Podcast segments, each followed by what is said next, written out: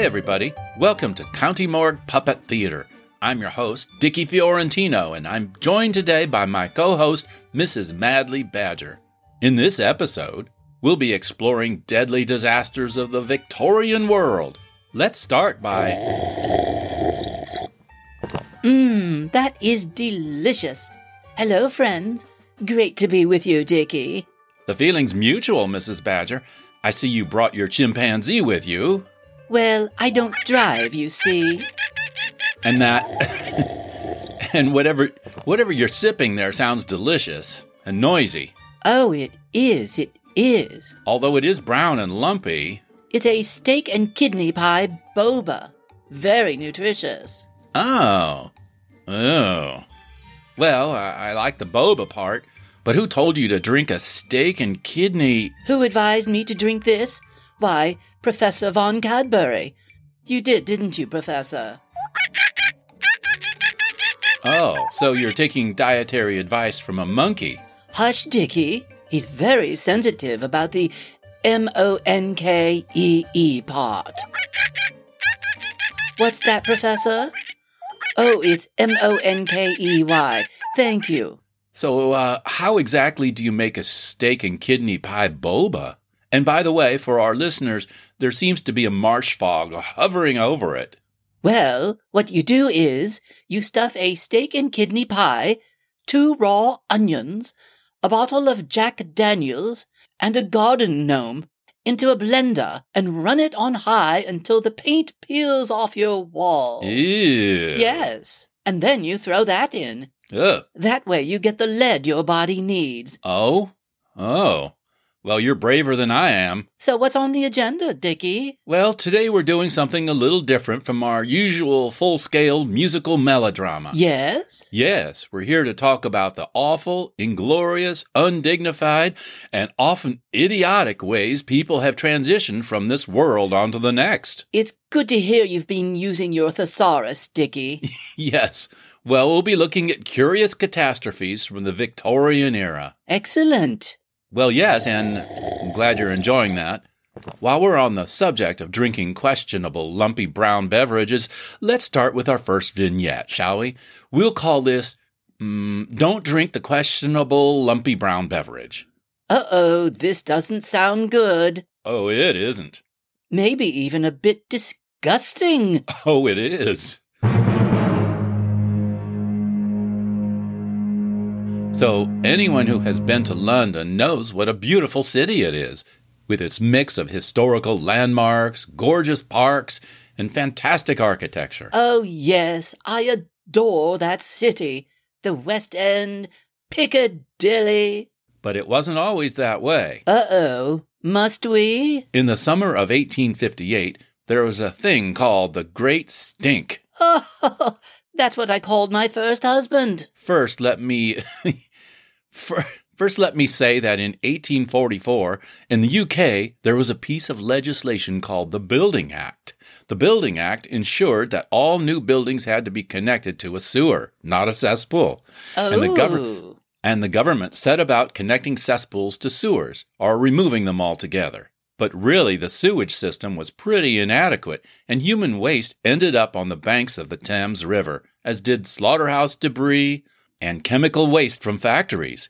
And so, in the summer of 1858, in a particularly warm June and July, all that effluence cooked and steamed and percolated oh. into a Ah. bubbling brown froth that was most assuredly not a delicious steak and kidney pie boba Stop. with lead flakes, although it probably looked just like it. Of course, the Thames was the local source for drinking and bathing and for clothes washing, so you can only imagine the London locals standing there in their tainted clothing, gazing at the cup of brown, foul smelling, lumpy water they were about to drink, mentally balancing their thirst with their repulsion. Of course, either way they were doomed, since the polluted water carried cholera, although nobody knew it. In fact, there were three cholera and typhoid outbreaks at the time. There was one in 1848, which killed more than 6,000 people, and then again in 1853, which killed more than 10,000. Oh dear, how scary. I can't imagine the panic those Londoners must have felt, not knowing what was wiping out their families and neighbors. I mean, imagine this many people dying in your own city in a short time at the hands of an unknown killer. That must have been so traumatic. Yes, and by the way, it wasn't totally uncommon for poorer people to keep their dead ones in their homes until the corpse could be taken away. Family members, including children, would sometimes sleep in the bed next to the deceased. Yes, totally traumatized. But anyway, back to the River Thames. In 1855, a scientist who went to inspect the river wrote a letter to the Times in which he said, Near the bridges, the feculence rolled up in clouds so dense that they were visible at the surface. Clouds of feculence, Dickie. Clouds, clouds of feculence, just floating above the river. Ugh, feculence. I'm done with this boba. Well, maybe just one more sip. Eventually, scientists figured out that the water was to blame and a new sewage system was commissioned. It was finished in 1865 and waterborne diseases were mostly wiped out. Very good. Now, let's move on to something a bit more dignified. Okay. You had said something about exploding toilets. Oh, yes. Before the new sewage lines were built, many homes had what was called a water closet, which they also called an ash pit privy. And there were these men whose job it was to empty those so called ash pits. But still, methane gas and hydrogen sulfide clouds, generated by human waste, would accumulate. And before anybody could figure out that this might be the cause, a number of people were horribly burned or even killed by exploding toilets. Really now? Yes. Now, picture yourself attending a high society ball in the satin ball gown you commissioned all the way from Paris. Oh, is Sippy Jr. doing sound effects? Yes, he is. Hello, Sippy. Hello, Auntie. Nice Auntie. to see you, darling. Nice to see you, Auntie. So, anyway, you've just finished waltzing around the ballroom with a handsome young soldier and you're craving a smoke.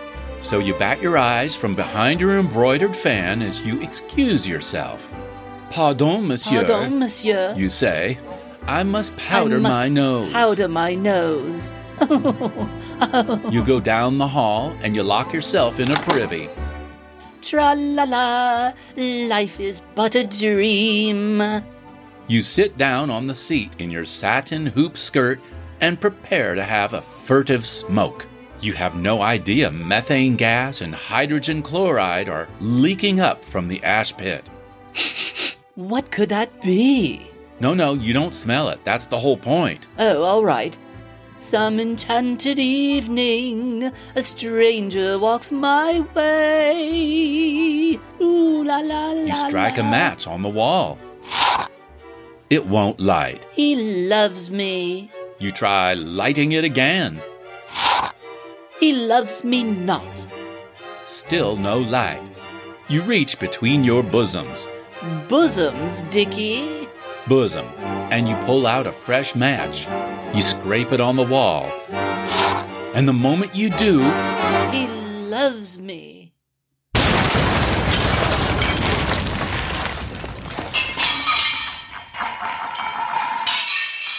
Well, that's an evening to remember. Eventually somebody figured out a simple way to keep the methane from leaking back into the house. Problem solved. That's lovely.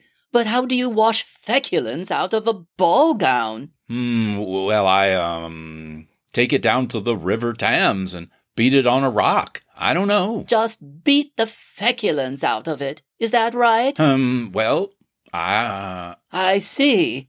Sippy dear, do you have a sound effect for beating the feculence out of a ball gown? Uh, let me see here.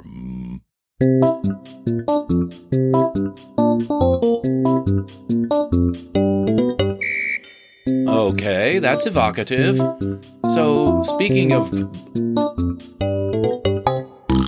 So, speaking of brown liquid, there was a sudden and deadly flood that occurred in the 19th century, the Great Beer Flood of 1814. Really now? It was the 17th of October, 1814. I take you now to the Horseshoe Brewery, which was located at the corner of Tottenham Court and Great Russell Street in London. The area at that time was mm, less on the affluent side, with tall, poorly constructed, crowded flats with people hanging their wash out the windows, and barefoot children playing in the alleyways, and tattered old women selling flowers stolen from the nearby graveyard. Carnations? Carnations? And there were gap toothed ladies of the night Carnations. haunting the dark doorways. Hi there, honey. How about a little female company, honey? Well, now it's very different, isn't it? It's very fashionable. You'd never know about the stolen flowers and all of it. Yes, so the brewery stood on the corner where the Dominion Theater now stands, and it had a very big fermentation tank that towered over the narrow street and its occupants. It was 22 feet high, so imagine it being four times as tall as you are. Quite high. Oh, This tank was held together with several huge iron rings that encircled it like belts. And inside were more than 3,500 barrels of brown porter ale. Well, on one balmy afternoon in October of 1814, everyone in the nearby vicinity heard a loud crack. It was an iron ring giving way, and while everybody heard it, nobody really thought about it or what it meant. I mean, there were the children playing and vendors calling out, and an organ grinder with his dancing monkey, uh, M O N K E Y. so everybody continued dining and dancing, unaware that they had hit an iceberg. Well, so you're thinking about the Titanic, but same idea. Pressure continued to build on the several remaining rings until an hour later when a crack was heard again. And then another, and another. The iron rings had all ruptured, and suddenly the hot, fermenting, bubbling ale burst from the vat in a giant, towering explosion. The blast was so powerful, it destroyed the back wall of the building that supported it. Not only that, but the force tore open several more giant vats, which added their frothing contents to the flood, which burst onto the narrow streets. Oh, We're looking at a tsunami of more than 320,000 gallons of beer rushing down a narrow, watertight cobblestone street with tall buildings. So it was basically a giant water slide, but without the element of fun. The wave of beer and debris was 15 feet high, and it washed everybody away. those poor people. It filled the basement of two row houses, causing them to collapse. Several of the occupants who were going about their lives having tea, well, they were killed immediately. In another house, there was a wake being held for a two year old boy who had died the day before. There were four mourners in attendance, and they were all killed. The beer tsunami also destroyed the wall of a nearby pub, trapping a teenage barmaid named Eleanor Cooper in the rubble. At the end of it, eight people were killed, with a number of people being pulled from the waist high flood and from the rubble. Terrible, just terrible. How awful. Well, as you might imagine, hundreds of people rushed to the area with buckets and cans, and in the middle of all the destruction, they greedily scooped up all the beer they could manage. Some people just jumped in and started drinking it.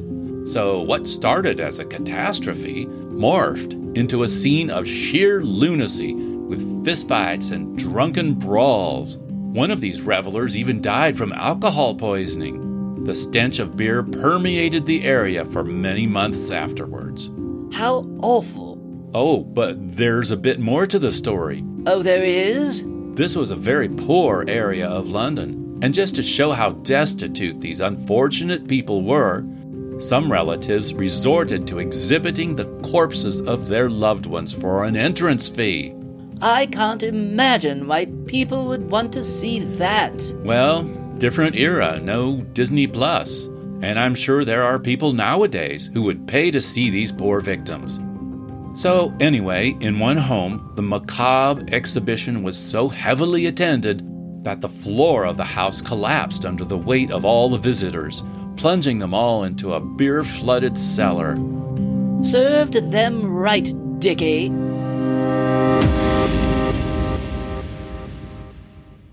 Now, sometimes catastrophes happen by accident, and sometimes it's due to negligence, stupidity, or as we're going to see in this final segment, from simple misinformation. There was this lady named Mrs. Beeton who, well, I would honestly like to just take her out to the woodshed for a whooping, to be honest with you, just because of all the needless death and destruction she caused. Mrs. Beeton dispensed household advice from her popular 1861 book, Mrs. Beeton's Household Management, and she contributed to some awful consequences. The first was advising mothers to add alum to bread, which was supposed to add body and whiteness to bread, but which actually poisoned children who ate it, since it's an inedible substance derived from aluminum. What? Yes, well, don't be so surprised. Her dietary advice resembles your beloved Professor Cadbury's, if you don't mind my saying so. Oh, now you've upset him, Dickie. Here, Professor, have a Godfrey's cordial. So, anyway, this caused symptoms such as constipation and diarrhea, which led to the deaths of many children. Really? Now, this Mrs. Beeton also advised mothers to refrain from washing out baby bottles, which at the time were already designed to promote sickness and death. You see, the bottles were already a problem in that they were very difficult to clean. They were shaped like banjos, with a bulb connected to a narrow neck. Later on, they became known as murder bottles. And it's thanks to Mrs. Beeton that that nickname came into being, although they were marketed with names like the Alexandria, or the Little Cherub, or Mommy's Darling, or the Princess, which all sounded very safe and harmless. So they were difficult to clean. Yes, because of how they were designed. See, there was a rubber tube running from the nipple to the bottom of the bottle, and this was the perfect atmosphere for bacteria to thrive. Mrs. Beeton wrote in her book that it wasn't necessary to wash the nipple apparatus for two or three weeks. And as if that weren't bad enough, Mrs. Beeton advised mothers to add boracic acid to children's milk. Why on earth would they add a known poison to their milk? Well, it was believed that since it disguised the sour taste of old milk, that it was actually purifying it. Wrong. Wrong. Mrs. Beeton told her readers that this was quite a harmless addition, quote unquote, but she was wrong. Tiny amounts of boracic acid can cause nausea, vomiting, diarrhea, and abdominal pain. Oh, but it gets worse. This was the era before pasteurization, so milk often contained bovine TB, and this flourished in the milk that now tasted normal. Bovine TB wrecks the internal organs and the bones of the spine, leading to severe spinal deformities. Up to half a million children died from bovine TB from milk in the Victorian age. Half a million. Thank you, Mrs. Beeton. But you know, Mrs. Badger, the manufacturers continued to sell these bottles, and parents bought them, even though they were recognized as dangerous and condemned by doctors. It's no wonder one fifth of Victorian children never made it past the age of two. You're kidding. Kids had it tough.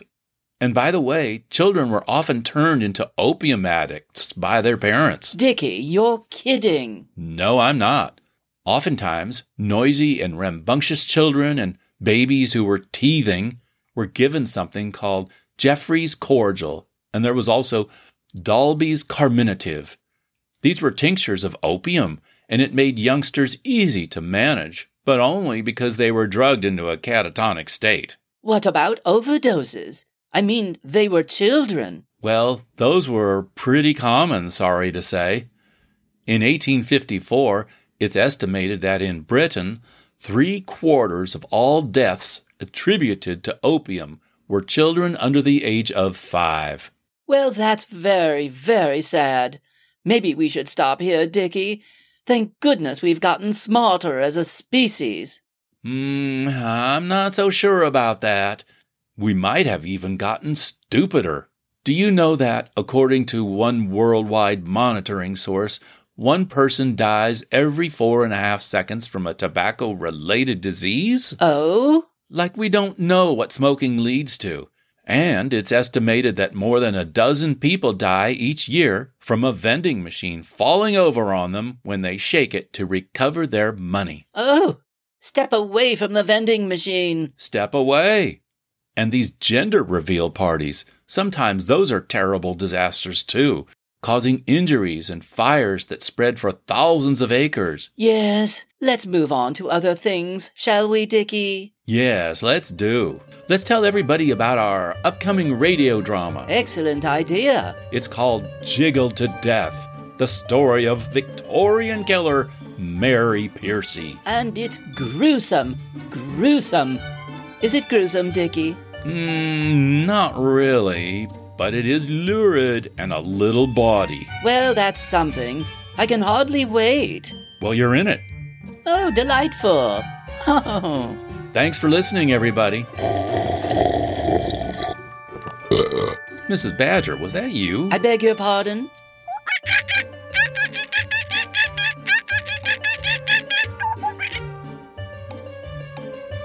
This has been County Morgue Puppet Theater, written and produced by Charles Yarborough, with Madley Badger and the County Morgue Community Players. Sound effects by Sippy Badger Jr. This podcast is made possible by a grant from the Velveteen Turtle Foundation. Here's a list of our sources historydaily.org, feeding bottles of the Victorian era, babybottle-museum.co.uk, murder bottles, bustle.com, that's B U S T L E, unbelievable ways people have actually died in history, mentalfloss.com, Victorian ways to die, pediatrics.aapublications.org slash content slash 45 slash 6 slash 1011 historic-uk.com the london beer flood of 1814 and bbc.com